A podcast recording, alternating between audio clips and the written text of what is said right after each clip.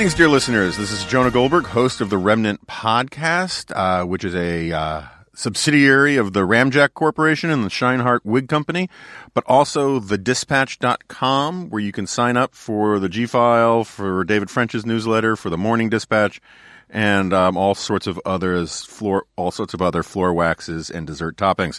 Um, today's episode is brought to you by none other than ZipRecruiter, Earnest, and DoorDash. Look at that. Yowza. Three uh, sponsors this week. Um, we'll hear more about them in a little bit. But here's what I wanted to do today. There, there's this guy who wrote this really interesting piece for National Affairs, and Yuval Levin, who's basically the Jewish Yoda of, of what's left of the American right, um, spoke, spoke extremely highly of him. And so I read the piece, and and I was really intrigued by it and I wrote a G file about it and I've wanted to just sort of do a political theory palooza thing. And um, one of the reasons why I wanted to do it today was that uh, I'm kind of sick of talking about Trump and the rank punditry stuff. So that we're going to do a Trump, largely Trump free episode. I can't promise that the phrase Trump card or whatever might sneak in at some point. But this is uh, this is pure stick it right in my veins, uh, wonk fest stuff. And if you want to go re- hear about the impeachment things and all of that, there are plenty of podcasts out there for you this week, I am sure. So, Daniel Burns, welcome to the Remnant Podcast. Great to have you. Thanks so much for having me, Jonah. Um, so you are a University of Dallas political scientist. Correct. Yeah, uh, ten, got tenure last year, and I'm I uh, had a sabbatical last year at Catholic U and managed to extend my stay in DC by a year. I'm on unpaid leave for government service right now. And um, so you made it through the final trial of com- by combat for, for tenure. That's, was, that's great. It was uh, as, as a little blood spilled as could be managed. Um, so, uh, and your specialty is political history of political thought. Okay, uh, I mostly do. I mean, I, my doctoral dissertation was on Saint Augustine's political thought, but I've written on Locke, Thomas More, uh, I'm working on a book that sort of uses Joseph Ratzinger's uh, critique of secularism as a frame to talk about stuff from Cicero through the American founding and and uh, contemporary controversies on the role of religion in public life. Religion and politics is my sort of my central interest. Okay, so um, to start with, why don't we start where um, I sort of made my introduction to you, which was on this uh, this point that you make in I think it's still the current issue of National Affairs about the difference between liberal theory and applied liberalism, or however you put it. Um, when you just sort of, for the layman who's interested in the stuff but may not be completely up on the lingo, why don't you give yeah, a yeah. sort of broad? I mean, basically, and I'm especially excited to get to talk to you about it because, um, to be honest, your book was one of the. I was very gratified that that you uh, liked the piece because your book was one of the things I thought uh, I was at least partly disagreeing with. So uh-huh. I want to find that's out whether fine. that's whether that's true or not uh, by talking to you about it. Uh, but basically, I was I was hearing a lot of debates, and you know, as a professional political theorist, I'm always very happy when people start talking about political philosophy in D.C. and uh-huh. anywhere else. It makes you know, pays the bills and so on. You know, people were talking about liberalism, whether we have a post-liberal left, whether we should have a post-liberal right, whether we should like liberalism. Patrick Deneen's book is probably the most the most um, successful of the, these intellectual critiques of liberalism. Yoram Hazony has raised related questions. You know, there are others, there are articles and so on, and and I just felt like th- people were largely talking past each other Mm-hmm. uh, because it seemed like a lot of people. You're one, Bill Galston is another. There are lots of people who who put out, you know, and there were, I think it felt like entire issues of foreign affairs devoted to this. People people who want to defend some version of the liberal order, whether it's a left or right liberalism, mostly point to just how how good we have it in practice, empirically, uh, how how well liberalism, liberal practice as I call it, uh, has been working out for our country. Um, and I have an awful lot of sympathy for that. And then we have other people who, uh, the critics of liberalism, and, I, and I'm, you know, as a as a conservative myself, I'm I'm mainly focusing on uh, the critiques of liberalism from the right, although there are interesting ones on the left as well, obviously. But let's let's focus on the ones on the right. They mostly start with th- with an, a set of ideas that exist on paper. They they talk about the state of nature teaching. They talk about Locke or Hobbes or, or, or Bacon or whoever you know various versions of it or or, or or or Occam or you know there's there's different uh, uh, different versions of the story. But uh, they talk about these theories and then they point to things that that aren't good about our practice and everything they list that's not good about our practice. I more or less agree with. And then they say that there's a causal link between these these ideas on the page and and practice, and that and that always it seems to me. Oh, sorry. So so so they make what I think is a false uh, a false equation of liberal practice with liberal theory. But then the defenders of of liberal, before, yeah, sure. uh, first of all, let's ex- just explain what you mean. First of all, liberalism at this point, our readers should know that we're not talking about progressivism. Right, we're right. talking about classical liberalism and Yeah. limited government, ideas of Locke, the founding, blah, blah, blah, blah. But when you say liberal practice, what do you mean by liberal practice as opposed to liberal theory? Yeah, so I, by liberal practice, I just mean the way countries actually work that we really like living in, that and that every liberal theorist has basically begun by saying, "You readers of my book, you you like the kinds of countries you live in." You know, the first sentence of Locke's treatises is, "We've just had this great revolution. I'm going to explain to you why it was a good. I'm going to explain to you why." As Englishmen already sense, it was a good idea. I'm going to deduce it from first first principles. Basically, he doesn't put it that way. Um, Rawls, in a different way, you know, various people they they all start with people's lived experience of these countries, and so I I don't.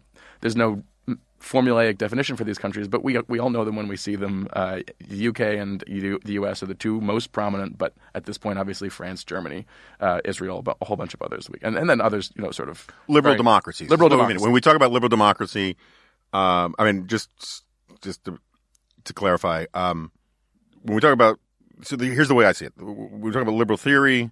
We're talking about deductive reasoning from first principles, the kind of stuff that makes Yoram Hazony want to set his hair on fire, right? Yes, that's right. um, rational that you know all men are created equal, therefore blah blah blah blah blah. It's an argument from from logic and first principles is is liberal theory, and liberal practice is just basically how people in free what we would call free countries live. Exactly. Right, and with their customs, their institutions, um, the rule of law with its quirky, weird, idiosyncratic. Localized variations and all the rest. I mean, they still got a lot of Napoleonic code out there, which is not particularly liberal, if you ask me, but they make it work. Right, Right. and it's much better than the, the bits of Napoleonic code they still have in, Egypt, in Egyptian law, for example. Right, I mean, it's in, right. it's in its in its proper context. No, and, and and as you say, it looks it looks you know German liberalism and French liberalism have, have pretty you know pretty different views on what separation of church and state means. Right. Um, but in the range of human of human societies, they're fairly close together. If- When you get off a plane in all these places, the languages are different, the food is different, but you still feel like you're in a free place. You are in a free place. You are, in a, and I and I insist on this. You are in a free place by the only reasonable standard, which is comparison to other countries. Right. You are not in a. There is no such thing as a perfectly free society. But if you're if you're looking comparatively, as you should be, these are free societies objectively. Right. Okay. And so, and then, so you know, the people who like living in those societies have a tendency to, to recur to books like Locke's Second Treatise, but also others. Uh, I- would add Mill's on Liberty, which I think is the difference between me and Hazony. He likes Mill more. He, he thinks Mill is more sympathetic to conservatism than I do. But they, you know, in some cases, Rawls that tends to be people more on the left, but. They recur to these books as a way of describing what it is that they like about about uh, free societies, and you know, there's great wisdom in, in contained in those books. I think everyone should read them. I teach them for a living. I'm not trying to put myself out of a job, but I don't think that they really describe. I think they fail to describe a lot of what we actually like mm-hmm. about liberalism, and even more than that, I think that they push us. If we were if we were to say the solution to our problems is to follow more strictly, you know, what Locke told us to do, or what mm-hmm. Mill told us to do, or what, or Kant, or whoever it is. I think that would actually push us in an unhelpful direction. I think that, and I, I came to this idea by studying religious freedom, um, the sort of what I think see as the compromise of the founding. I don't think there is a set of coherent philosophical principles that can def- that can that can get you to what we Americans have always recognized as religious freedom. There are conflicting sets of philosophical principles, and what we have is a wonderful arrangement that allows a whole bunch of people with a range of different conflicting set of philosophical and religious principles to get along and to and to and to um, cooperate as citizens of a free and and uh, flourishing republic. Uh, and I think we should keep doing that. And I think there are there are books that give you guidance as to how to do that, and I think that they're especially the ancients. Um, but also, you know, there are there are liberal thinkers like Token, Tocqueville and Burke, uh, who I don't see as as following this kind of deductive model, uh, and who are, again, you know, who- are awesome and who I can't say enough Right. about. No, I, I, what is two thumbs and likes the Tocqueville and Burke? this guy. That guy. Um, but okay, so without any concern for my feelings, because believe me, I can handle. No, it. I, I, I know that you can. John. Uh, uh, where is it you think I disagree with all of that in in in in, in Suicide of the West? Uh, I guess I thought A couple things. Well, first of all, I mean, uh, of course, the book is missing half, as as I know, as, Uh-huh. as was Locke's treat. We're Locke's treatises apparently, so it, uh, we'll never know Locke's. In, the, in, in case of yours, I can just ask you what was there. You know, in what you call the miracle, uh, you're, you focus on, almost entirely on economic prosperity and the things that, that are associated with economic prosperity. And to me, I mean, that's why I closed with that quote from Tocqueville. What we admire about free countries it includes their economic prosperity. Yeah. But I think, as Tocqueville says, if if you only like freedom because it makes you richer, sooner or later you'll sell out your freedom for for economic well being. Because it is, in fact, there are plenty of cases empirically when less political freedom would, at least in the short and maybe even medium term, get you more prosperity. And and I also, you know, my concern is about it. So I didn't emphasize economic prosperity as what makes economic freedom is certainly part of what makes liberal practice, but I didn't have economic prosperity. Uh, first of all, because you know I think as China shows, uh, it's you can make huge advances in economic prosperity at the price of political freedom, uh, and uh, you know they they're still going. Uh, they, they've as I, I Although I, I would argue that there was not exactly when Deng Xiaoping, because you hear this a lot, you know, and I and I, I, I take your point because it was also true under for a while under Stalin that you actually did have massive growth rates in the Soviet Union because it turns out that the transition from ox pulled plows to heavy equipment tractors, you're going to get a lot of productivity benefit, right? But I wouldn't argue, I, I wouldn't concede that there was a um, diminution of freedom, political freedom, or any other kind of freedom from pre Deng Xiaoping to post Deng Xiaoping, right? I mean, like it was a, it was an authoritarian or totalitarian country and dirt poor, and then it became an authoritarian or totalitarian country and richer, and there were more freedoms that came with that, and I think that's one of the reasons why the Chinese state is doing all the facial recognition stuff, is they understand that with economic liberalization, political liberalization is always sort of lurking behind the scenes. Yes. But anyway, that's a digression. We can come back to that. Let, let me, let, I'll let you finish your, your grotesquely unfair diet. Good. Great. Um, I- well, let- let's stick on the tenant for a second. I mean, it was I don't you know I'm sure you know more about the Tsar than I do. Uh, is it the case that the Tsar? I know I know he had a secret police and so on. Weren't they significantly less developed than Stalin's? I mean, is it not the case that a real price in political freedom was paid, even relative to the very illiberal reign of, or relatively illiberal reign of of Nicholas? Yeah, okay. I, I, I'm I'm not trying to say that. Well, I wasn't thinking about with the czar, but I, first of all, I mean, Russia didn't get richer in a meaningful sense until a little later. I mean, the uh, the tr- the transition from. I mean, I'm trying to remember. all- I used to be obsessed with this stuff. Uh, the transition from the czar to the Bolshevik reign was an economic catastrophe for Russia. Although, you know, honest Bolsheviks would say that had a lot to do with the Russian Civil War, blah, blah, blah, blah, blah. Yeah, yeah, right. But there came a point in the early 1920s under the new economic policy where like Bukharin, um, they actually, they were hitting starvation level food shortages and, and Bukharin, and I think Lenin was still in power, they allowed for peasants to hold back 10% of what they grew for themselves and sell it themselves. And that increased productivity wildly.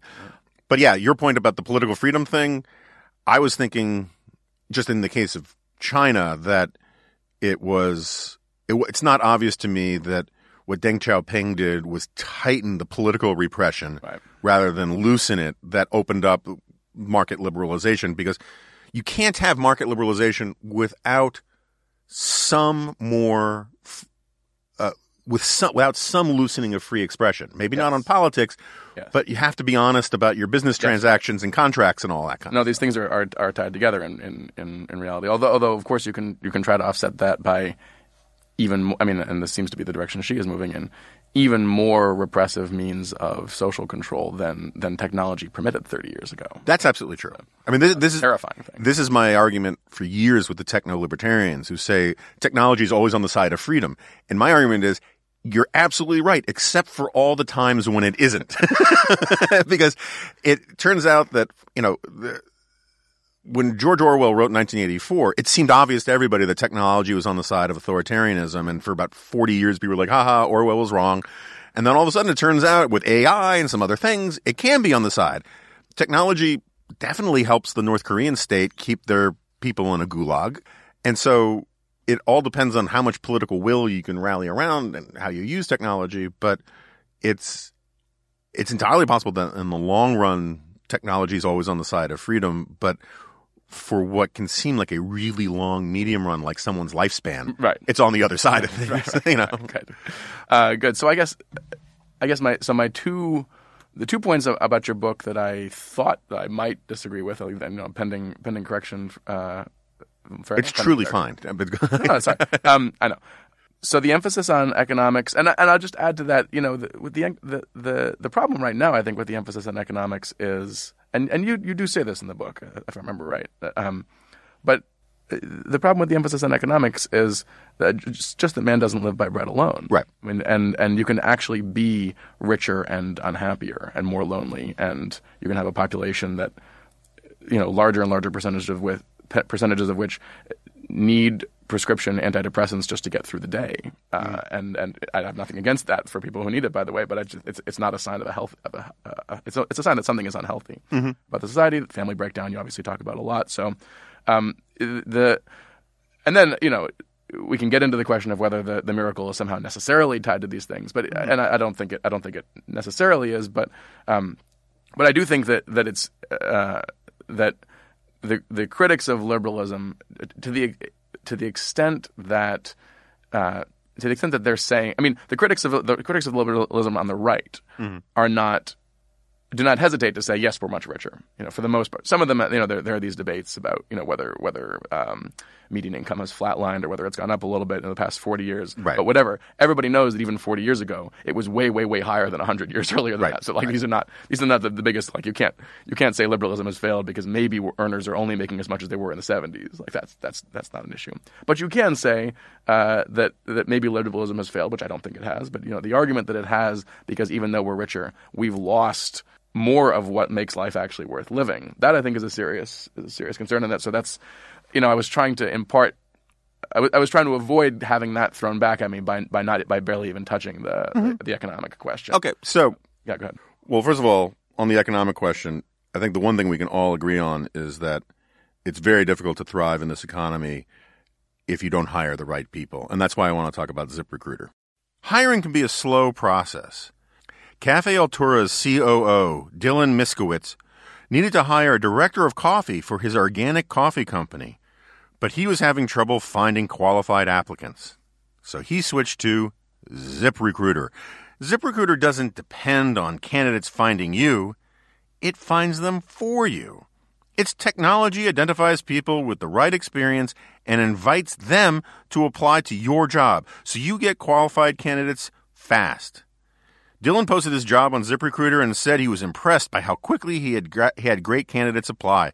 He also used ZipRecruiter's candidate rating feature to filter his applicants so he could focus on the most relevant ones. And that's how Dylan found his new director of coffee in just a few days. With results like that, it's no wonder four out of five employers who post on ZipRecruiter get a quality candidate within the first day. See why ZipRecruiter is effective for business of all sizes. Try ZipRecruiter for free at ziprecruiter.com slash dingo. That's ziprecruiter.com slash D-I-N-G-O. ZipRecruiter, the smartest way to hire. Um, okay, so, uh, first of all, I did not know, we did not discuss at all that we were going to be talking about my book when we talked about having you on. So I'm, I'm happy to do it though, because it's, it's rare I get to anymore. Um, so I think I say it in the book. I know I say it in speeches all the time that one of the reasons why I focused on the economic stuff was that I am, and longtime listeners of the podcast know this spiel from me. I I somewhat dismay about I'm somewhat dismayed about what's happened on the right and how and I'm perfectly willing to take my share of blame for my role in all of that over the last 25 years. But so much of the right has just given up on the idea that they need to persuade anybody, right? Yeah, yeah. And it's all owning the libs. Their tears are delicious stuff. Um, Although not AEI. Not AEI, absolutely. Um, Not as far as I know a single person at AEI. It's a wonderful thing. Yeah, I think that's right. I mean, I, I think even with my newfound epiphany, I am still the most own the libs. and, um, uh, but the point I was trying to make is, is that, um, one of the things I wanted to do with the book is look, I've, I've, I've doled out red meat plenty in my life. And what I wanted to do was, First attracted me to your writing in college. Um, is I wanted to, uh, model the behavior that I think is lacking on the right. And so it's funny. If I was writing this book, if I were writing the book again, I would, let's say I was, if I was, if it was scheduled to come out in 2019 or 2020 instead of 2018, I would have taken dead aim at, at Patrick Deneen, Deneen and Yoram Hazony and a lot of those guys. But a lot of those guys were working on the same schedule I was, and their books came out around the same time mine did. And so I couldn't really anticipate what they were doing. I mean, so I, I criticized the alt right, but I didn't, you know, and, and Patrick Deneen by no means is a member of the alt right, but there was this other more serious threat to my understanding of what conservatism is supposed to be about. Still is.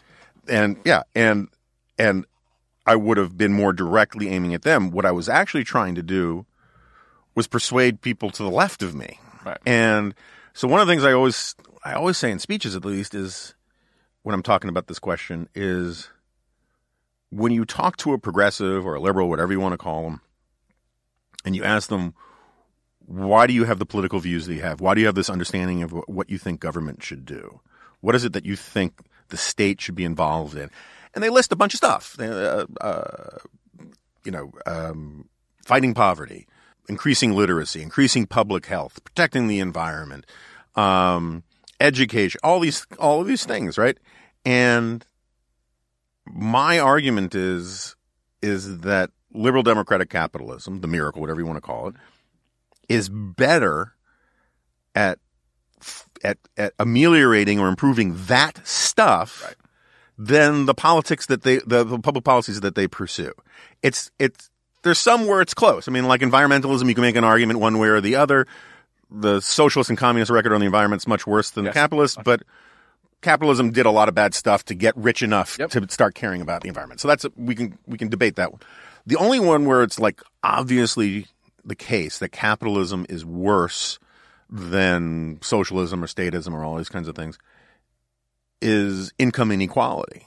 And a subject about which I struggle to care very much. And I get it as a political problem because of the way our brains are wired, but I, I, as a, as a moral issue, the idea that if the poorest people are millionaires and the richest people are trillionaires, Right.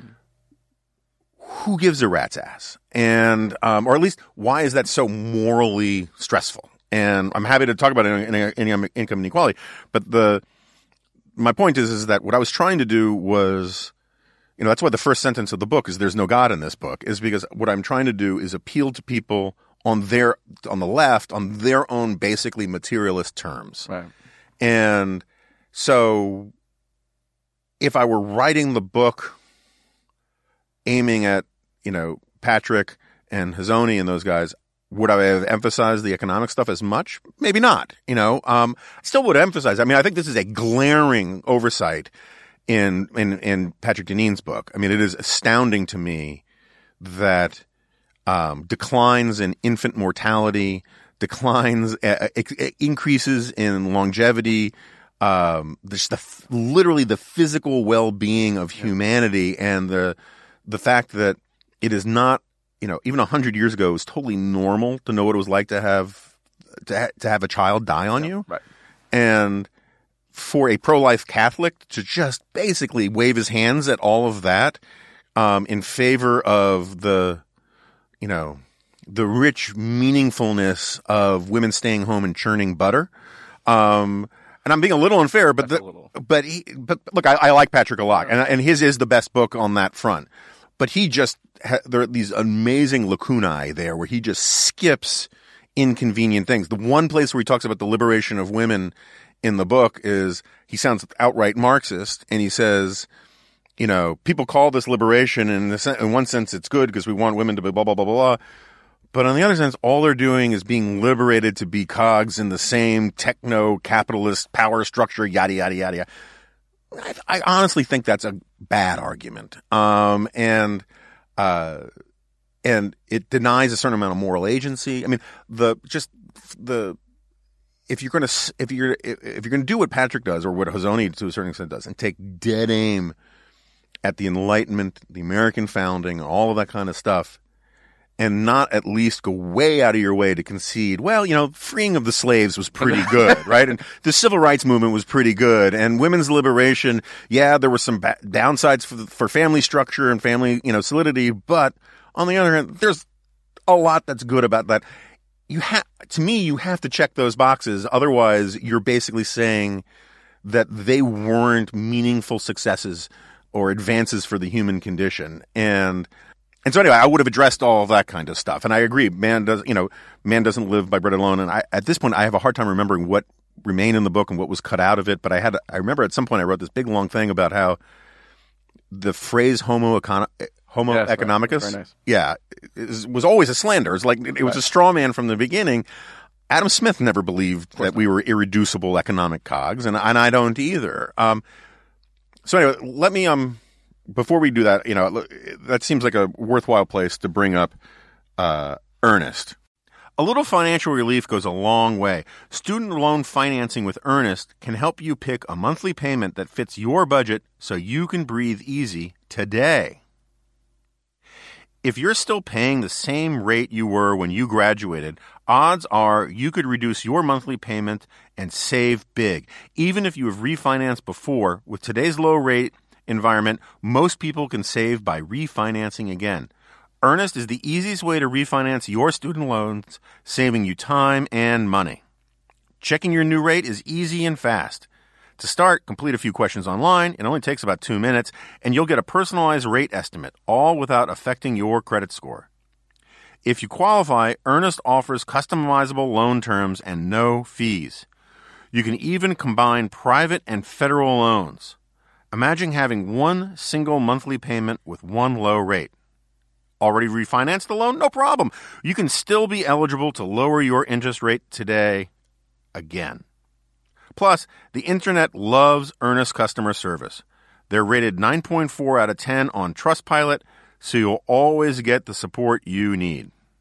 So, start saving today. Our listeners get a $100 cash bonus when you refinance a student loan at earnest.com slash dingo.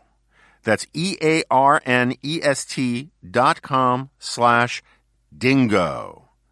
That's a $100 cash bonus when you refinance a student loan at earnest.com slash dingo. Go to earnest.com slash dingo today. Terms and conditions apply. So let me remember why I like your article, okay, and why I thought it was actually very complementary with a E, not an I, Yeah, um, to uh, my book and my thesis, and why there are a bunch of things when I read them these days, I I let loose a very slow, loud f bomb because I was like, why didn't I read this when I was still working on the book, right? And I think that this difference, but like one of the points you make in the article, which I really recommend people read, is that the way almost every liberal democratic country in the world lives cannot really be reconciled with like Locke, right? Uh, like the electoral college is an abomination for Lockean thinking, right? and, and federalism even more importantly. Right, and federalism as well. This idea that we're going to diffuse up power and that the whole of the community doesn't make all of this isn't completely sovereign in every regard. Um, there are all of these things that, as conservatives, or I don't want to speak for you, but as a conservative, are absolutely essential to a functioning country, right? Absolutely. But they are not central to Locke, and are they not reconcilable in, in Locke's political theory? And um, and so part of the point I try to make in the book was that, in a Hayekian sense, a lot of the things that we associate from liberalism start as cultural Yes, right. institutions, and it's only pretty late in the process that the eggheads sit down and slap on a coat of paint that is this intellectual rationalization or the first principles stuff. Yeah. Right. And so, you know, the example I often I use in the book and I often use um, when I explain this to people is, you know, one of the reasons we get liberalism is because the English were just weird. Yep. And so, yeah, in in se- by seventh century or something, they had this rule that the big man or the king or the duke couldn't enter your house without good reason, right? That's where we get Castle. every man, each man's, every man's home is his castle.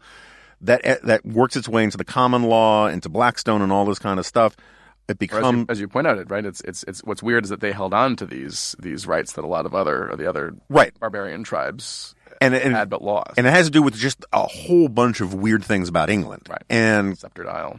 and over time this becomes more refined and more refined as an intellectual proposition until it basically becomes the fourth amendment Yeah. and you can do the same thing with sort of like you know locke's notes on toleration was like oh we need to recognize everybody's different and we have all these un- wonderful you know different perspectives and we have to have tolerance for our fellow men who worship differently but not the catholics and and then when jefferson does his notes on toleration or whatever that's called uh, in virginia he's like, not only do we have to recognize and honor Catholics, but it, Hindus, Buddhists, pagans, Vikings, Jews, whatever.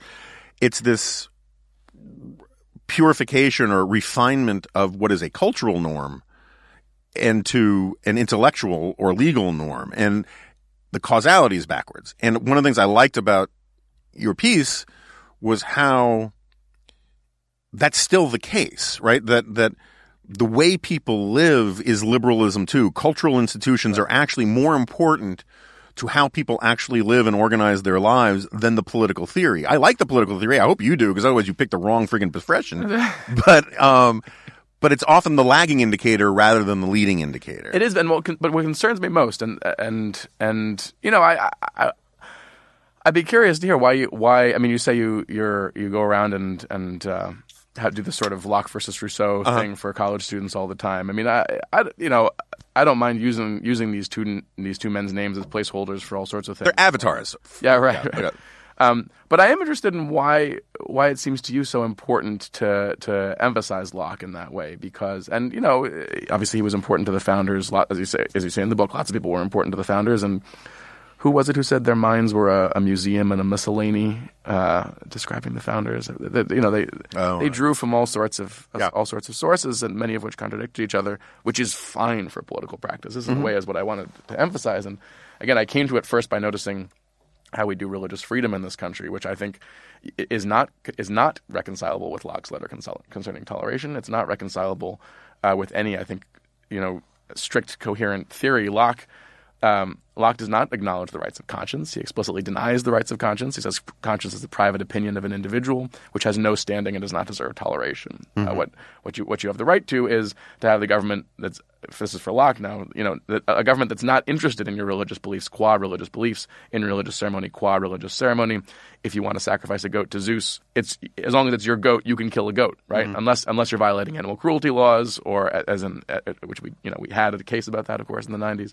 Um, as long as you know there's not a, some sort of goat, shortage that has required the government to put emergency measures in place to prevent the slaughter of goats, you know, whatever it is.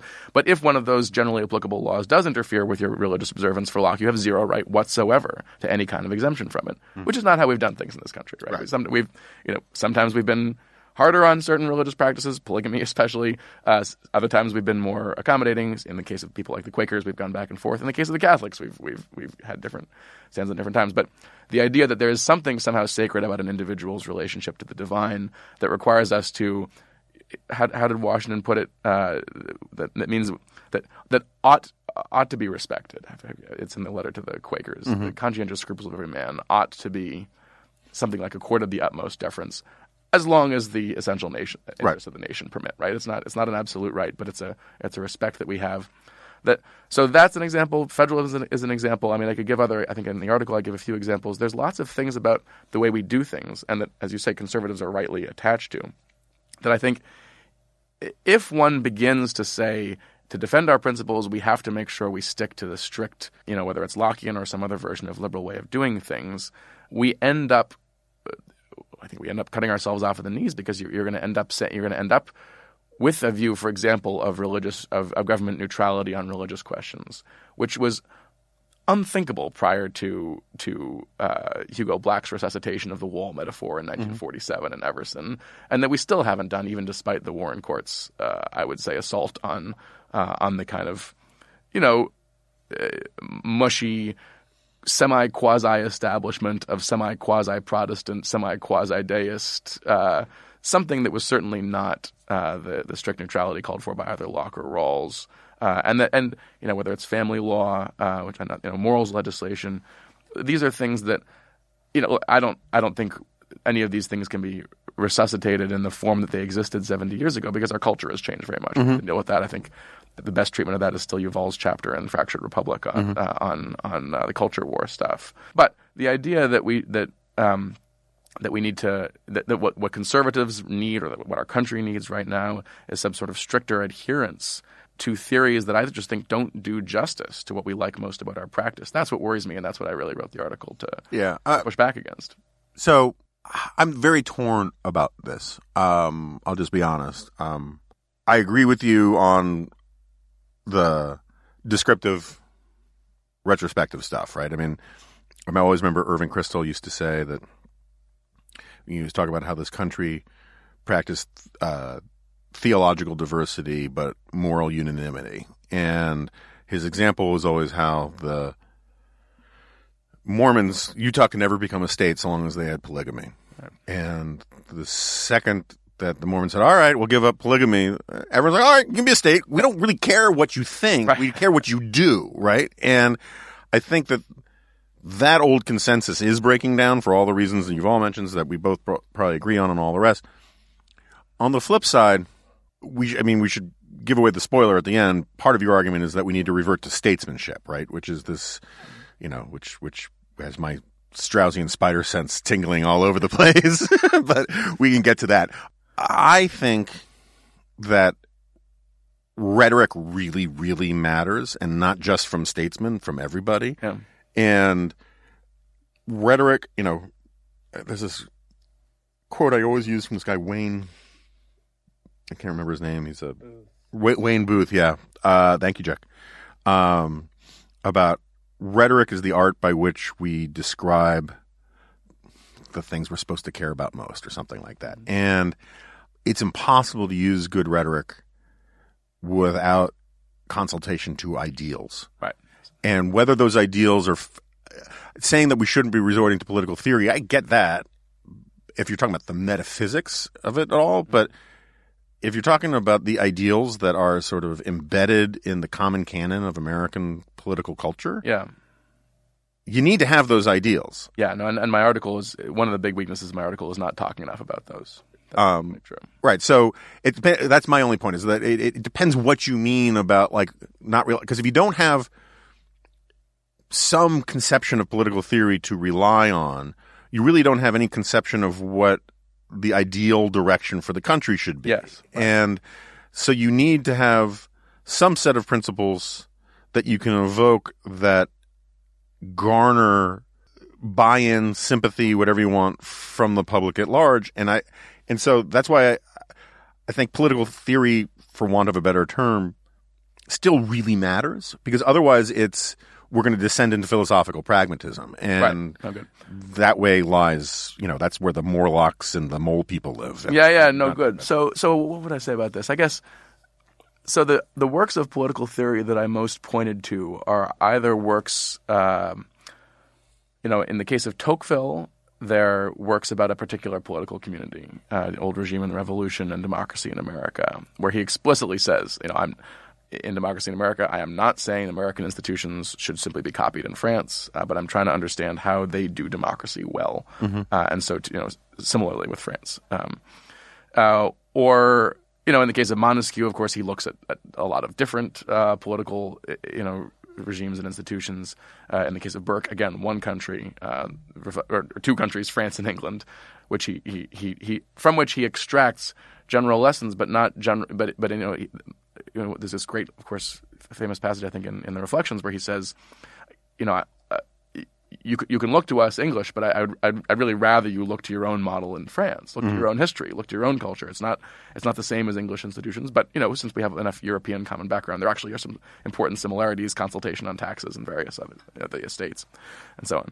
So, I guess what I think is, you know, works of political philosophy, uh, either like Aristotle's Politics, my favorite textbook on politics you know, there he gives lots of specific examples. He also extracts from those examples general principles at a very high level of generality, about Mm-hmm. which he's always very explicit that you know you you just you've got to figure out whether in your particular case the best thing that can be done is to make your local tyrant slightly less tyrannical, Right. Uh, or whether the best thing that can be done is to sort of you know shore up the middle class, or maybe your elites are too weak, maybe they need a, a larger voice. You know, it really just depends on. There's no set of institutions that he recommends uh, always and everywhere. There's some general goals for politics and some ideas about how to achieve those goals that are going to vary very much in practice. That's the big difference from what I called ideology, where I, because a lot of people have pushed me on this. Like, what do you mean by ideology? I, by ideology, I think what I mean is somebody who takes political theory and from it deduces institutions that they think, uh, in one, in whatever version that, that have to be, have to be put into place in any given country in order for that country's laws to be just. Uh, whereas, you know, I like popular votes on taxation. I think there are countries in which it wouldn't be a good idea. I like, I mean, name anything about the American system. I think it's in, in I think our country is better, for example, for being able to permit religious freedom. The American version of religious freedom would not work uh, in Egypt. Uh, it would not work in Iran. Uh, it would that something more free than what they currently have would be good. Uh, but our First Amendment and, and our First Amendment juris leave out what I don't like about our First Amendment jurisprudence since the Warren Court, but even just our our pre-Warren First Amendment jurisprudence, that's that's not going to work in an Islamic country. Some version, something you know. Again, I think there are more free and less free Islamic countries, but the relationship between religion and politics is just different enough uh, in Islam than it is in in tolerant post Enlightenment, mostly Protestant Christianity, which has been the majority religion in the U.S. That you're going to have somewhat different institutions necessarily, and so. Um, how did I get onto this now? The the oh yeah, the difference between ideology. So so what is the role for political philosophy? I think it gives us the I think it gives us the general goals. You know, uh, freedom, prosperity, human flourishing, fa- you know, strong family life, um, reverence for the divine, you know, various things that are that are goods that are um, that are that our politics should assure. It gives us semi a range of ideas about how those what kind of institutions can implement those in practice. And then, in a particular country, it can look at that country's history and culture and and um, uh, founding documents and so on, and and articulate. Th- maybe that's the place for what you call, for what you call political ideals. Is our ideals are going to be American ideals because we're Americans. They're always going to be shot through with a certain universalism. That that's part of what it means to be an American is to think that what we have is uh, is good for humans anywhere where they're capable of it. Whether they're always capable of it, like next year, I think is a question that Americans have rightly debated, and and I think more, you know, some of us, you know, many of us would say we've learned something about. it. Certainly, I've learned something about it since I was in college, um, which happened to be the time of the Iraq War. Um, but in any case, that, that that it would be better if the Iraqis could live in a country more like ours. I think if you don't think that, you're just, you've you've you've sold out American principles, and I do still I do still think that. Um, but you know, American ideals. Do they have to be articulated in terms of, of, of philosophical universals? Do they have to be in, articulated in terms borrowed from the second treatise? I'm very comfortable with saying um, religious freedom is an American ideal. Um, I'm very comfortable with saying freedom of speech is an American ideal. That, uh, frankly, you know, monogamous marriage is, a, is an American ideal that, that lots of societies uh, have not have not uh, been particularly happy about. Uh, and you know various other things like this. Uh, free enterprise is an American ideal. I'm in favor of all these things. I, maybe a big part of why I wrote the article is you can articulate these ideals, and different people will, will interpret them different ways. Partly based on books of political philosophy that they've read. That have, because you know no one's going to no politician is going to come out and say I'm anti-free enterprise. Right. But- Well, Bernie but- Sanders. yeah, I guess so. I guess so. Even he, well, maybe maybe Bernie, uh, but it's it's rare. But you know, the left has a very different idea of free enterprise than the right does, mm-hmm. and I think that I do think that the reading of political philosophy can and should inform how we interpret our, our nation's ideals, because otherwise we're just interpreting them blindly or through tradition or through what our parents told us or something like that, and that's that's never enough. Mm-hmm. Um, but I, I do think that conservatives are making, and I know plenty of conservatives that do this. I think they're making a mistake if they say, if they pick any version of liberal theory, whether it's Lockean or, or any others, and say, this is the lens through which we should interpret our American ideals. Mm-hmm. We should understand freedom of speech through whatever freedom of speech. By the way, is not even mentioned in the in the in the second treatise. So that's probably not, jury. The word jury does not appear in the second treatise. You know, the very there's. I don't. I don't think I don't think the Lockean uh, or any other liberal theoretical reading of, of our ideals is the correct ideals. I still like our ideals, and I'm, mm-hmm. I'm, I'm, I'm, firmly committed to them. But I'm committed them, to them for reasons that are more informed uh, by people like Cicero and Burke uh, mm-hmm. than they are like Locke, and, and I would love to see more uh, more conservatives think about them in more of those terms. Yeah, I mean, so one of the weird things, uh, which I mentioned in the book, that I discovered was I always just assumed for most of my life that I shouldn't say most of my life. I didn't pay attention to a lot yeah, of these yeah. things till fairly late, but that the founding fathers were just all up in Locke, right? And they really loved Locke. And, you know, from life, liberty, and property to life, liberty, and the pursuit of happiness, it's that's sort of how they teach it in, in high school. Yeah. And and you referred to the scholarly debate on this that's actually saying, eh. yeah. And then I found out that, like, yeah, the, a lot of the founding fathers really liked Locke, but they liked him for his his scientific, what they call natural sciences, right. whatever, right? Yes. The empiricism and and all that kind of stuff. There's very little evidence that the founders read or particularly admired the second treatise on government, and it's one of these weird sort of branding things that Locke has been attributed to. This influence has been attributed to Locke that there's not a lot of evidence for for his political writings rather than his scientific writings. And it was the empiricism stuff that undid the divine right of kings and all of that, or at least was perceived to. And but his political stuff just seems to sort of hung out there, and everybody quoted it on both sides of every issue. It was sort of you know like bumper sticker stuff. And so I, you know, I, I'm with you on all of that. Again, I use Locke as a as a stand-in for one philosophical point of view, which we attribute often to Locke. I'm totally open to your argument that it's somewhat erroneous, but it's sort of the, they're competing traditions in the American political tradition uh, between individualism and community. And part of the reason why I use Locke and Rousseau is that those are actually competing impulses that run straight through the human heart, right? Mm-hmm. That we are all a little bit individualistic. We want to be recognized as as making an ineffable and unique contribution to society that is our own, that we are uh, me and nobody else, and that I should be recognized and respected as, as an individual. We are captains of ourselves. And then the Rousseauian vision that we want to be part of a group. We want to feel like we're part of something bigger than ourselves, that we're all working together.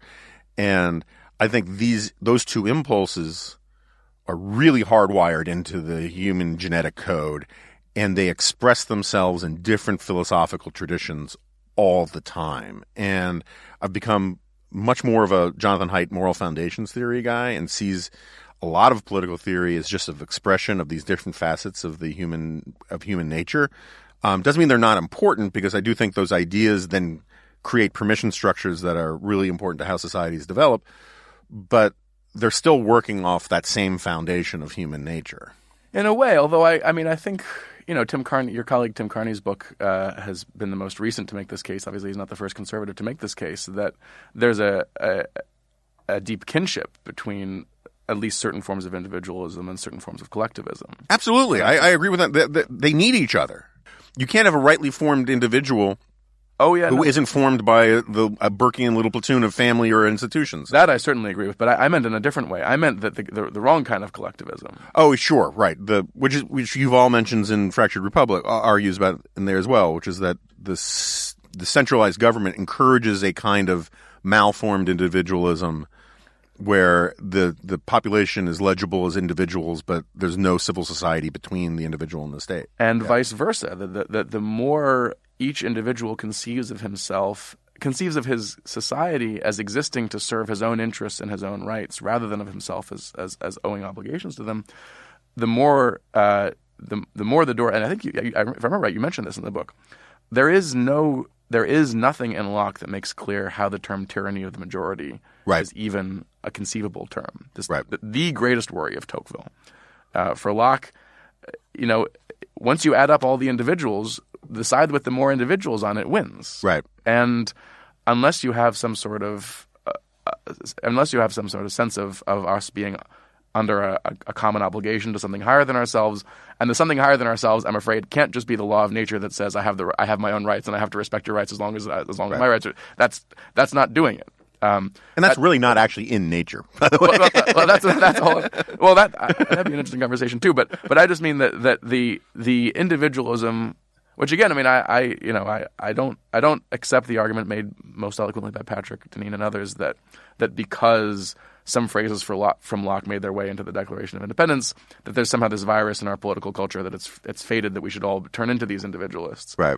But it's clear that individualism, uh, in in not in the Tocquevillian sense, but just in the in the in the sense of, of selfishness, basically, uh, is a problem in American society. It's, it's clear that there we've always had certain American impulses in this direction, uh, and it's it's become worse, been made much worse by the breakdown of family and and and churches and other you know and and for that matter bowling leagues and all these other things and that I think you know when when people I, what you describe as the the Lockean and Rousseauian impulses, uh, I, I, mean in your in your descriptions of Locke and Rousseau in the book, I, I see in the in the real Locke and Rousseau, I see more in common that in their political theories than I think your your separation of them uh, gives credit to. And the reason I think that's relevant is, again, I think that Lockean individualism very easily bleeds into precisely the kind of statist collective. Yeah, no, that's a good. That's a fair. That's uh, fair. I mean, the, the the the the general will and Locke's conception of majority sovereignty pretty similar when you get down to. That's what I think about Locke. Yeah, yeah. That's yeah.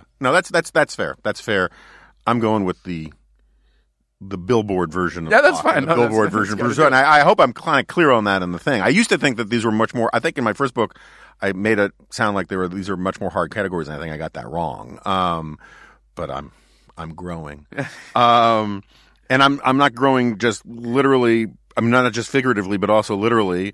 Um, and that's in part because I like to eat, and when I like to eat, I like to use DoorDash.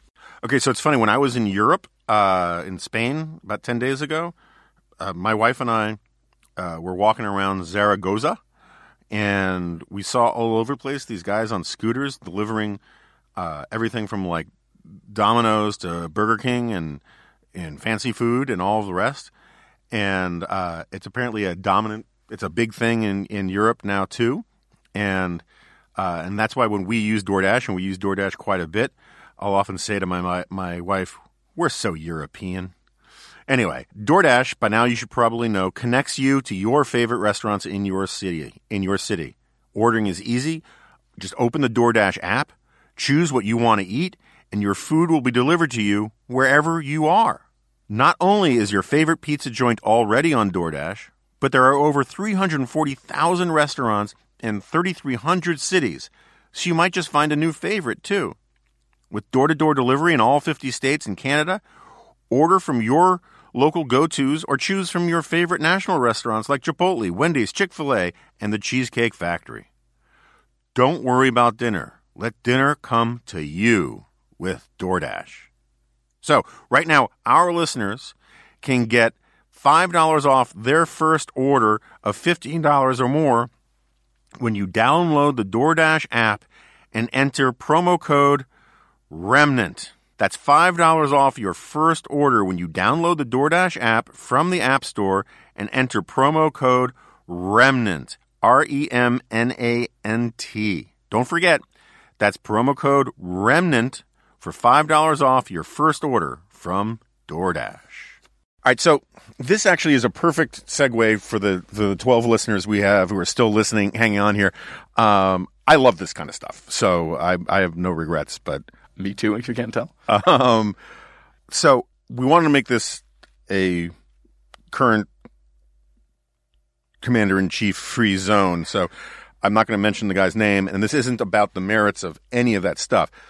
But one of the things that I find it, it hit me like a weird epiphany the other day. Um, there are these arguments about whether the president should be impeached or not. Again, we're not going to get into the substance of any of that, but there's the, the rhetoric around it. I kind of thought was fascinating, in insofar as you have all these people saying the democratically elected president, the democratically elected president, the votes of 60 million people will be negated, yada yada yada. Um, what's interesting to me about that is forget the fact that it's not a coup and all these other things if you're following the rules that are in the Constitution. But the current president didn't win the popular vote, right? Um, and I don't care. I mean, I right, truly right, don't exactly, care. Right. I like the Electoral College, yep. and if it has results that bother people, uh, so be it, right? Um, uh, there are lots of presidents who didn't win 51% of the popular vote, including people like Abraham Lincoln, that we kind of thought was a good president. Bill Clinton got 40 43, I think.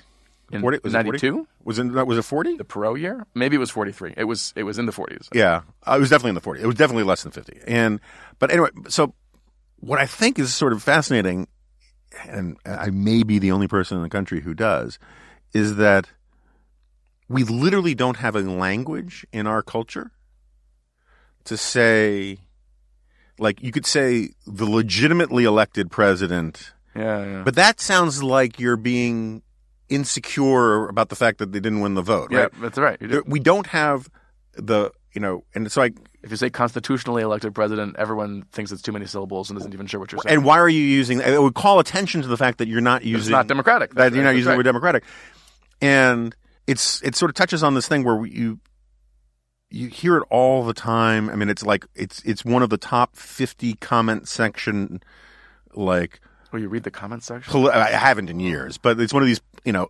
owning somebody in a debate by saying we do not live in a democracy, we live in a democratic republic, and people think that that's like a showstopper of a point. The implication being that that we're not a pure democracy, which we're not, and that the the suggestion is that we're in a republic, and republic means all that stuff like the electoral college and federalism and all of these things, the Bill of Rights, which are not democratic. Love all that stuff, but that's actually not what republic meant back in. Uh, you know, Adam White was making this point to me that when the founders used the word republic back then, republic meant more democratic than what we currently have. It was more democratic than monarchy. It was a moving towards democracy. It wasn't moving towards this sort of weird representative but not democratic conception. Although right? they did well in Federalist, I think it's ten, unless it's nine. I'm pretty sure it's ten, where they, they do explicitly say, uh, in a in a in a pure democracy, that what we're talking about wouldn't work. no, that's absolutely right. That, Whereas that have a republic, which Right. is not. Which so, you know, Republicans were certainly were, were men opposed to monarchy for the most part, but but the the thing that they were rooting for was they didn't want Athens. No, that's right. But so I guess my, my point though is is like the republic, the the you know the, the founding fathers were were in some ways more scared of of mass democracy stuff than they were of of Elites. elites, right? Um, um, or rule by representative elites, right? They wanted some measure of democracy in the soup, but Yeah. not, but too much would spoil it, right? There you go. But we now do not have. I mean, I was talking before about the power of rhetoric and the importance of rhetoric. Yeah. It really kind of bums me out that we don't have a positive language of adjectives to describe the point that you would want to make about a president who didn't win the popular vote but won the electoral college and that Yeah. that that confers as much moral authority and legitimacy as simply winning more votes than somebody else. But the only way we talk about elections and democracy in this country is is that somehow it's a very to me it's a very German thing. It's like the the Volksgemeinschaft Yeah. crap, right? The second we have a critical mass of a, of fifty plus one people that somehow Well, yeah, you, weren't, you the one that's back back when I was in college? I quoted all the time to my students. I hope it's you that I'm quoting because I say it is that democracy is just a, a system by which 50 plus one percent of the people can pee in the cornflakes of. That's me. yeah, yeah. um, and um, and so like I like.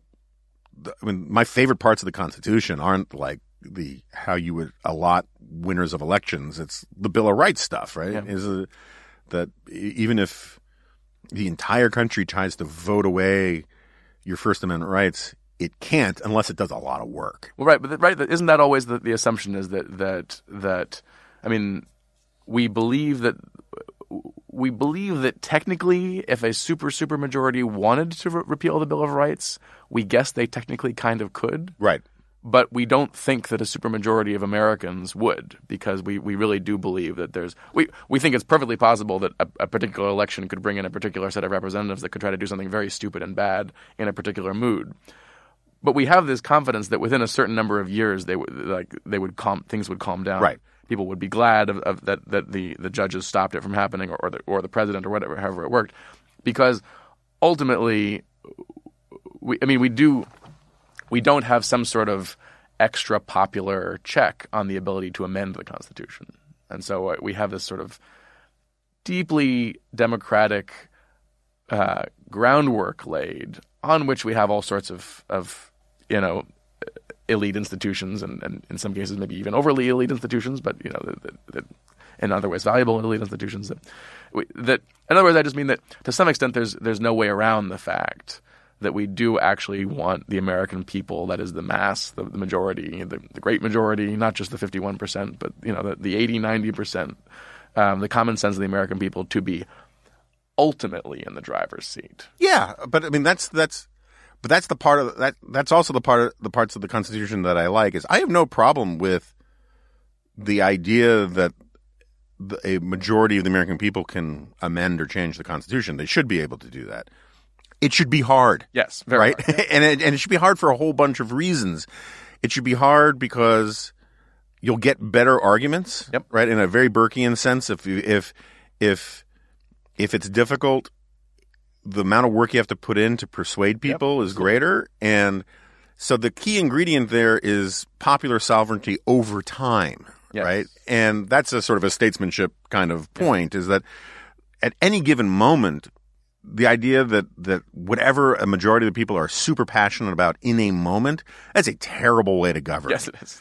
I remember uh, Dick Morris wrote a book that was one of the first books I reviewed for National Review called Voter.com. And the idea was this is early, very early days of the internet. What, is this online voting? Not just online voting for politicians, which is a terrible idea. Yes, it is. But plebiscitary democracy, where most legislation is like decided by people who are like home dorking around on their computer, and it went nowhere. Yep. You know, but every now and then these ideas sort Yeah. of pop up that somehow it's like the like the idea of lowering the voting age to 16 or 12 or whatever, um, which they keep trying to do out in California. I think is insane. Yep. So what do you think of um, on our I had a, we had a special half baked ideas episode with Congressman Mike Gallagher. It was uh one of our most popular episodes, and and one of the the whole idea was to come up with things that were slightly outside the Overton window, Yeah. but kind of cool to think about, right? Um, That series of columns Douthat did after the election. yeah, and um, and so one idea, which apparently has been out there for a while, which I, I, I kind of hit me as new, was to actually give every American the right to vote at birth, but parents hold it by maybe- by proxy Yeah. until they're eighteen, and you. If you start playing with it in your head, you get all these knock-on benefits about pronatalism and Yeah, about yeah. the strength of families and whatnot. What do you think of that? I think it's a lovely idea as a father of four, but I, um, I mean, I, I can't imagine. I don't think it's constant. It would require a constitutional amendment. Sure. Okay. Yeah. Um, yeah. You mean you mean can I imagine there being political will for the constitutional amendment in a country would just well, averages 1.7 uh, children per? as a matter. Uh, well, go with it any way you want. But my my question, I mean, like, would there be what would be the negative unintended consequences of something like it? Or, I mean, I agree. uh, No way you do it without a constitutional amendment. Okay. Um, Uh, I guess I think if I could imagine a, a, a U.S. in which there was the political will, because I mean, there's other constitutional amendments I would rather pass before that one. uh huh.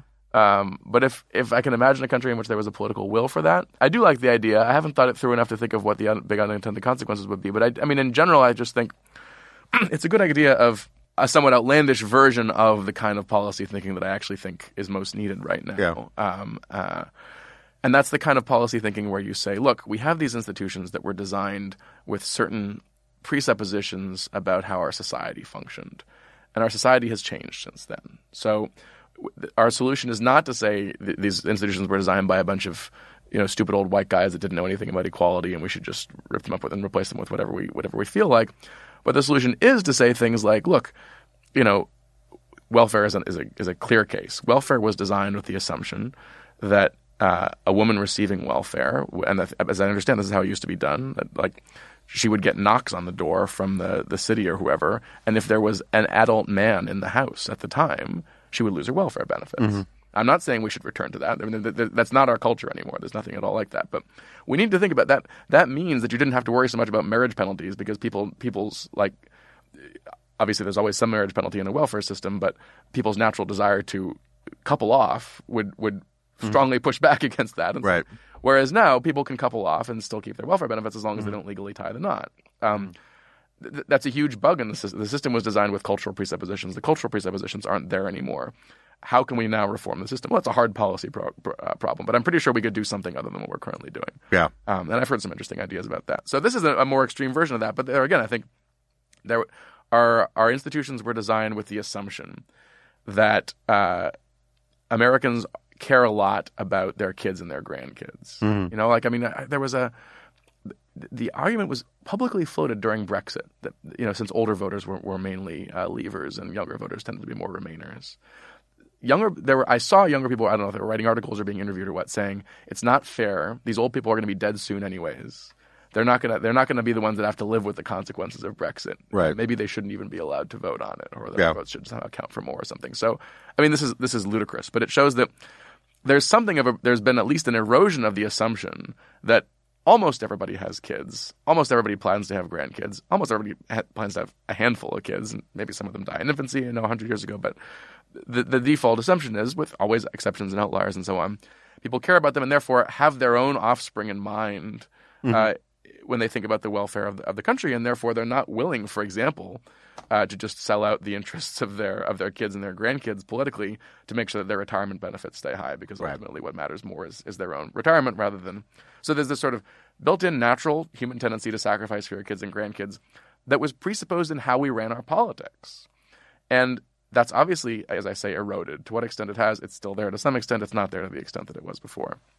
I do absolutely think we have to think about creative ways to tinker with our institutions, in some cases redesign them, so as to so as to you know put more pressure on the on the on on the side of things that, that were once taken for granted that no longer can be. You know the same the same is true with uh, the same is true with marriage. The assumption of you know we've got a totally different culture about marriage and divorce than we used to. You didn't used to have to think about things like marriage penalties in the tax code to the same degree. I talked about welfare, but you know taxes like a hundred years ago, nobody had to worry about whether people were like wh- what the tax benefits were or not of marriage. There was so much social pressure to get married. Right.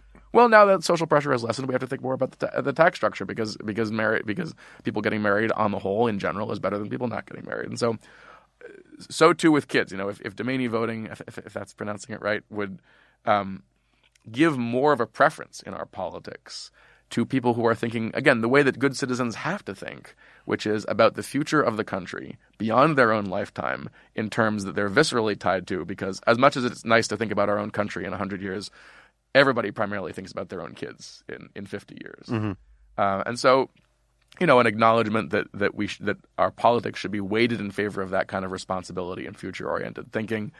I like the idea. I don't think it'll go anywhere, but if we can come up with more with sort of more micro ways of, of achieving the same goals, I like the idea very much. Yeah. No. So uh, I, I What do you would. think of it?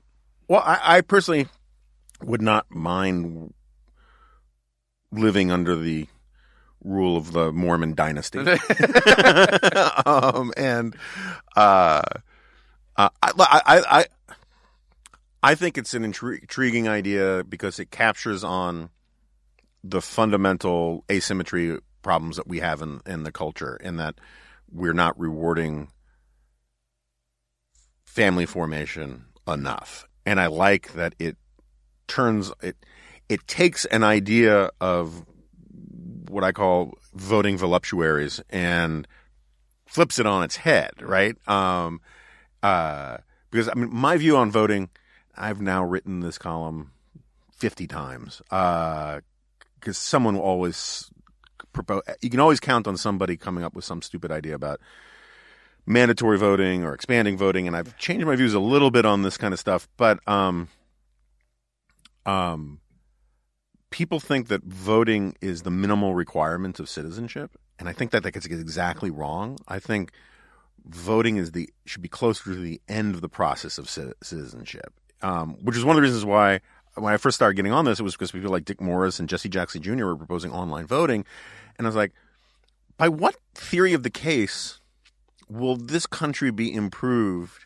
if the people who are at home playing like Call of Duty or World of Warcraft or watching daytime Judge Judy who can't be bothered to go to a polling station, but if it only if you can do it during a commercial break or reruns of Baywatch, it's worth voting at. Why does that make it the conversation in this country better, right? I mean, um, I- it would do it would do to our voting what what Twitter uh, has already done to our political discourse. right, no, exactly. And and and and so Take it out of take it out of your pocket and bang out some stupid little thing in in t- five seconds. so I think that that voting I, it, it, there there are historical and cultural reasons why you can't have things like tests, you know, Right. um, and I get that. Um, but in the abstract, Yeah, that's right. uh, I have no first order principled political theory type objection to the idea that native born Americans should pass the same citizenship test that immigrants do if they want to vote. I, I I'm completely in favor of that. I actually I had an idea a couple years ago that we should we should at least require all of our college graduates to take the citizenship test and then have the colleges publish publicize the results. That would be great. It's a nice idea. Then I looked at the citizenship test. It's actually pretty easy, and I think most It's college a- graduates would not have a.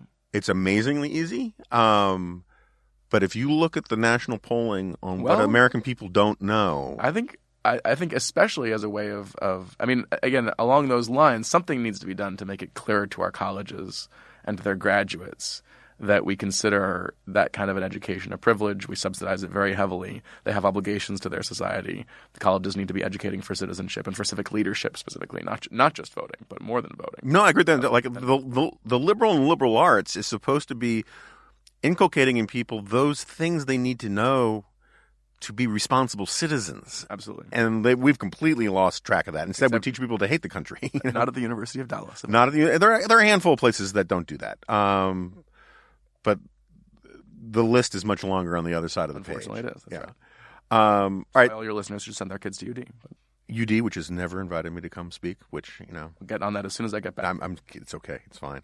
Uh, um, we were so- talking about about uh, You- uh, voting and yeah, no, but so you mentioned, um, oh, so yeah, on the voting thing, real, real quickly. Um, one of the reasons why I'm starting to like slightly change my mind about the voting thing is I've become much more interested, and we got to start doing some podcasts on here about urban zoning and all this kind of stuff. And I Yeah. know Shoshana is now going to freak out that I said that on it on the podcast, but um, uh, there's some really interesting political science that there are all sorts of um, groups, progressive groups, that are very much against high voter turnout. And the example that I remember, I wrote a, wrote a column about this years ago. Um, teachers unions, right? So if you have election day right, and only the teachers unions members come out and vote. yeah, and their families, right? So if it's incredibly low voter turnout, the teachers union coalition Right. is decisive. But in the larger population of the metropolitan New York, they're a rounding error. And so they tend to be sort of the gatekeepers, institutional um, protector, you know, sort of a guild kind of thing. My brother, when he ran for city council in New York City, you know, on the one hand, elections are fully publicly financed In, in the city? in the city, Oh. but uh, for for city council stuff, I don't. I, I assume mayor or not, but um, or maybe there's some weird rule you can opt out because Bloomberg certainly didn't use Yeah, public yeah, yeah. But but the thing is, is that my my brother learned is that the paperwork and compliance stuff is such a huge regulatory barrier that if you don't have your existing staff on the New York City Council doing all of it, you can't even you can't even get it right. And so I'm I'm more and more in favor of smashing a lot of that stuff because I think a lot of our housing problems and the homeless problem and a lot of these things have to do with you know various forms of NIMBYism and and sort of guild protection of perks and whatnot. Check out the latest report from the JEC, by the way, I, On? where I worked until recent on housing, on the connection between um, I should. on uh, the connection between uh, zoning on the one hand, zoned out is the, Uh-huh. the wonderful title of zoning on the one hand, and um, school districts on the other. How we essentially have a private school system that we're calling a public school system. That's interesting. Okay, I will check it out. Go ahead. Um, all right, so we got to close. Um, but you said earlier that the it would that the the family vote thing would not be your first choice for a constitutional amendment. What would be your first choice for a constitutional amendment? Well, first of all, on the family thing, I'd say if you want a, an actual manageable policy, I think at the local level, absolutely, I would change zoning to make it so that next to hand, right next to all the handicap spots at every in every parking lot, there should be uh, families with young children spots. That's a good idea. I like simple that. way of, of showing of showing us a little bit of respect for the Yeah, fact yeah. that it's very difficult to get them across parking lots. Um, and very dangerous. I mean, it, it, it's extremely stressful taking little kids across a park. but also just showing that we that we, we like having people with families come to this to this uh, to this establishment and to live in this town so on. I bet you a bunch of supermarkets and Chick Fil A's could be persuaded to do something like that. In the South, some places, some supermarkets already have that. Is that right? but but not up here. It was a big it was a big switch coming from Texas to here. We discovered there was a lot less. Yeah. uh, there, I think even the Whole Foods in, in Dallas will have these sort of you know young family spots. Anyways, my first constitutional amendment. Oh boy, you're gonna get me in trouble. Um, I I- would I think the first priority for a constitutional amendment should be to um, to make Supreme Court nominations less high stakes. Uh, how what, how would that be phrased or written? Well, I would say uh, on the right, it's on the on the right. It would have to be uh, an overturning of Roe, Uh huh. And I think in exchange, the left would have to get something equally big. Uh huh. And I can imagine, I'm you know, maybe it would relate to campaign finance. I don't know. It would be something I w- I wouldn't like certainly, but for the sake of the durability of our republic, I would be willing to concede something major. Uh, I don't know that the left would ever ever accept an overturning of Roe, but on the other hand, if Trump were reelected and, and, and appointed another another justice, They may get one. Uh, they may it, it's it's conceivable, uh, and so I think um, basically to to find the to find the biggest issue on each side, where each side is most concerned that the other side's justices will overturn the democratic process, and therefore to again. And by overturn Roe, all I mean is, of course, throw it back to the states, the way the conservatives have always been saying. It's, Right. Therefore, it will be up to each state to figure this out. And uh, and so, too, you know, if it were campaign finance or whatever else it would be, it wouldn't it wouldn't it wouldn't be public funding of elections. It would be throwing the regulation of it back to the states. It would it would have to be a no portion of this constitution shall be construed to X or Y. Yeah, I mean, I I find that these kinds of grand bargain kind of things are fun to think about. I is there an example in American history where we've done that kind of done it that way? I mean, other than like the No, there isn't. yeah, I mean, I, it's it's it's to me it always sort of smacks of if we can only just get Superman to fight the Hulk. Oh. Because I don't I don't know I don't know the political No, steps to get there. Right? And in general, I know a friend and recent colleague of mine at, at CUA, Justin Litke, is doing good work on this. According to him, I don't know this, but according to him, the compromise, the great compromises of the mid 19th century that we remember as if they were were sort of package deals, to the extent they worked, did not work as package deals. Yeah. That often even legislation and kind of the omnibus thing doesn't work as well, and it's better to you, you get one coalition for this part of the compromise, then you get a different coalition for this kind of compromise. So. Everything I know about how politics actually works suggests that this is extremely unlikely to work. But I don't think that domain voting has any any better a shot at Yeah, no, that's fair. constitutional amendment.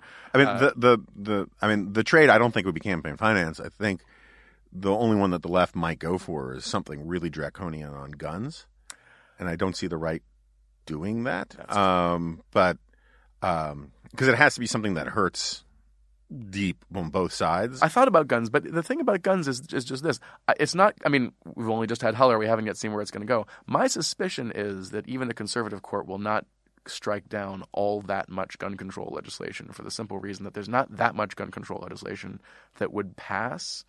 Uh, I could be wrong about this. Maybe I'm overly optimistic. I don't think there's that much that would pass um, that even a conservative justice would see as unconstitutional. yeah, because I just don't think that there's the political appetite for major gun control legislation, and I don't think that you know, I don't, I don't, I don't support mandatory background checks, um, but I, I'm not, I'm not convinced that it would be against the Second Amendment if we had mandatory background checks. I Yeah. just think it'd be bad policy. So, um, I will close this out by just saying that I too am in favor of diminishing the drama and the stakes of Supreme Court stuff in this country, and I think the way you do that is by actually having Congress do its job.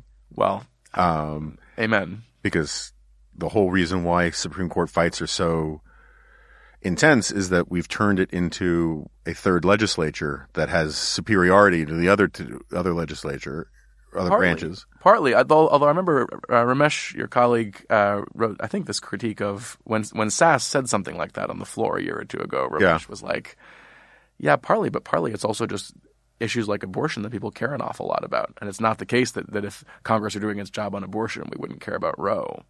Uh, and so my and, and that's why I try to focus in on issues where the concern is is not this, the court acting as a super legislator, super legislature, but the court actually overturning the democratic process. Which, no, that's again, right. That's right. It's, it's a twofold problem with the court. That's absolutely right. It short circuited what was shaping up to be a from a bottom up national compromise. Yes, that exactly.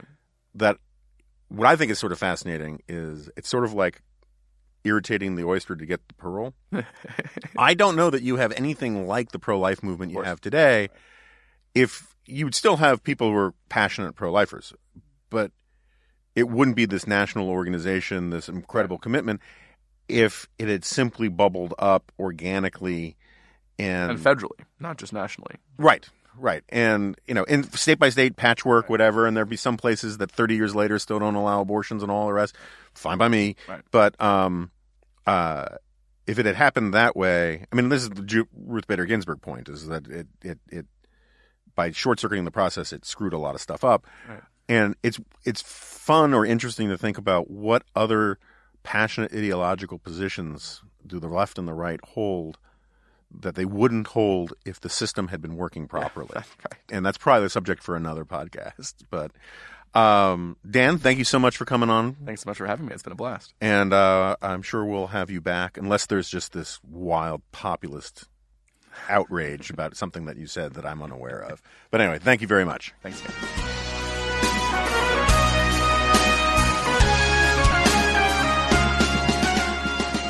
Okay, so Daniel Burns has left the building. I, for one, enjoyed that quite a bit. It was nice to get back to the uh, the early days of the Remnant, where it was just political theory geek out stuff, and um, I had truly no idea that we were going to be talking about my book, which you know I would be great if everybody could read, but I really would rather just everybody buy it. But um, anyway, I enjoyed that. I'll be interested to see what the comments are on this one. Jack, what did you think? I want to talk about. I want to dwell on something that was only briefly discussed. well Uh, away. The economic success, so called, of the Soviet Union. Uh-huh. Uh, this is often people somehow there are still communist apologists out, apologists out there, and they cite this along with the Soviet Union's victory over or kind of contribution to victory over the Axis powers in World War II as great examples of things the Soviet Union did.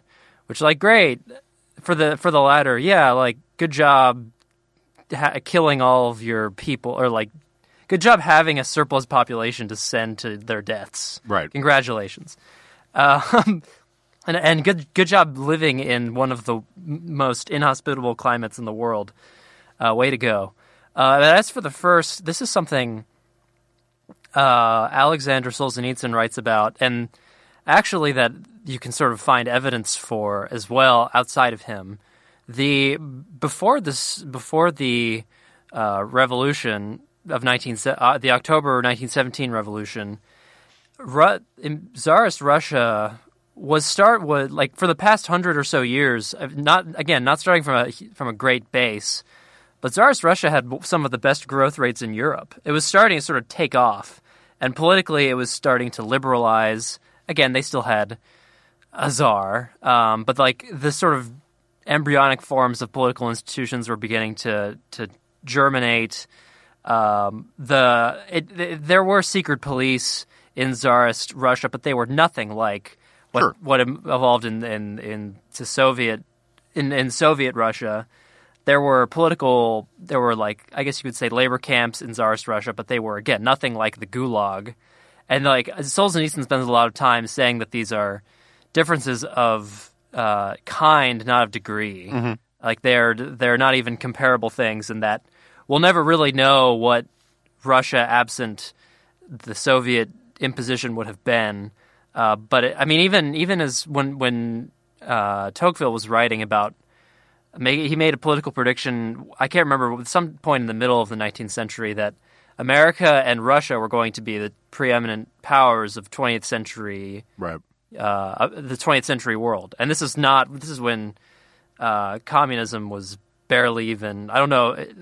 I don't know if it, it had even been properly formulated or not yet. But there was no way that anyone could have predicted that the Soviet Union would exist. So this, there was reason to believe that Russia was going to become a prosperous nation before the Soviet Union happened. So I don't know. This just was briefly discussed, and I just want to rant about this because I hate communists.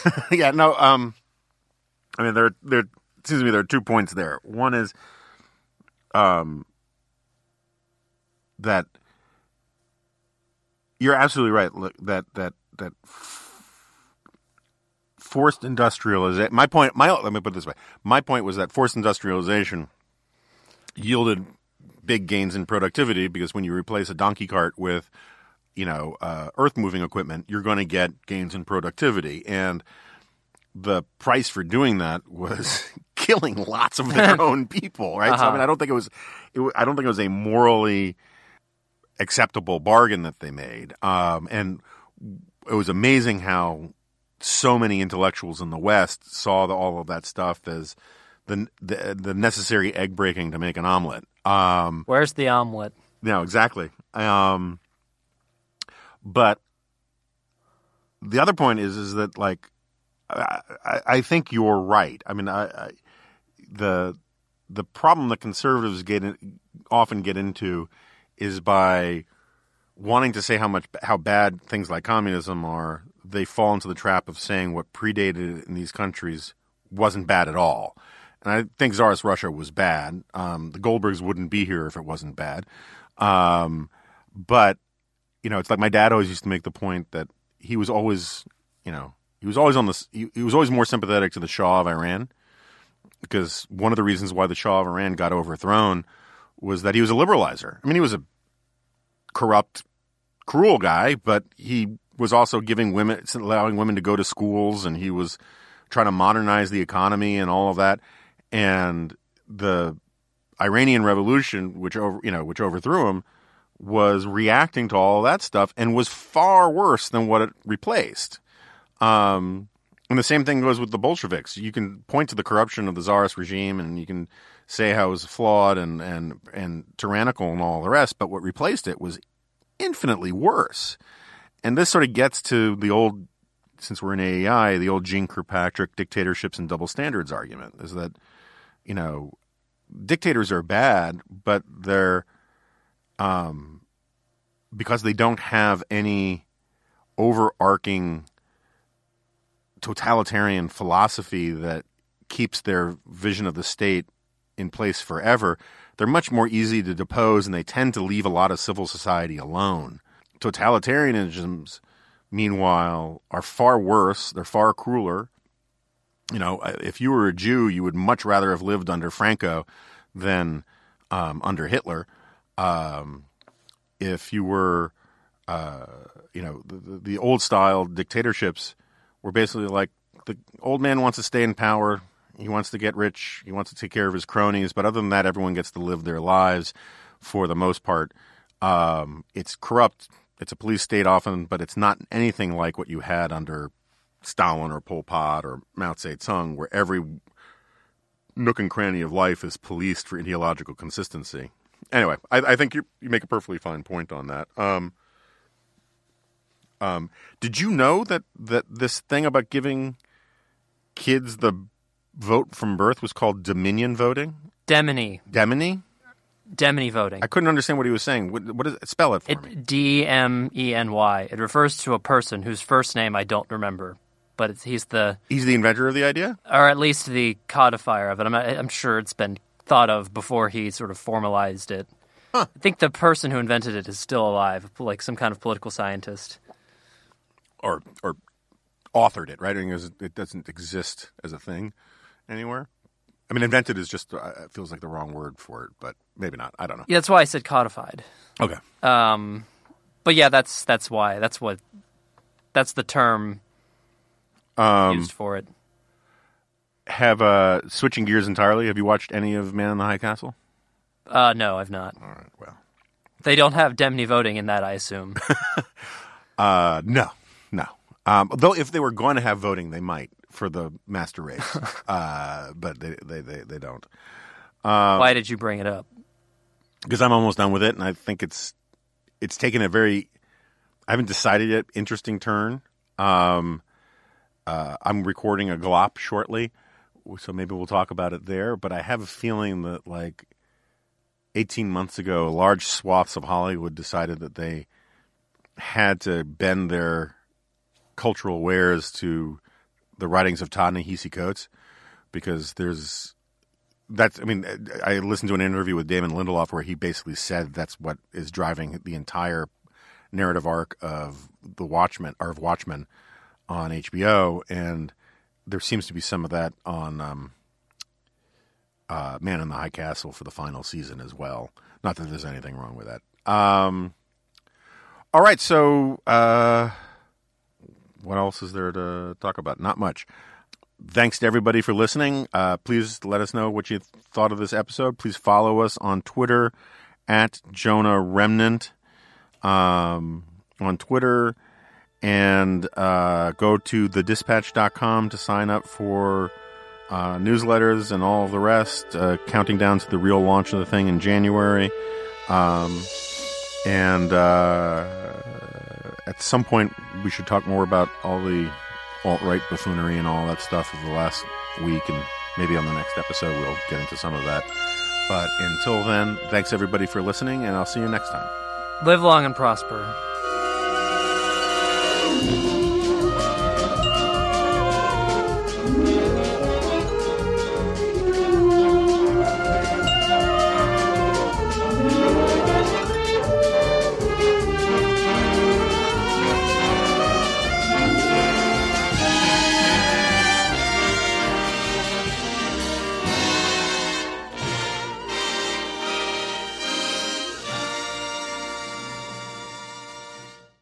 And I'm going to need you to have that mic close. Yeah, yeah. Yeah, either you closer to it or it closer to you. You can whatever's comfortable for you.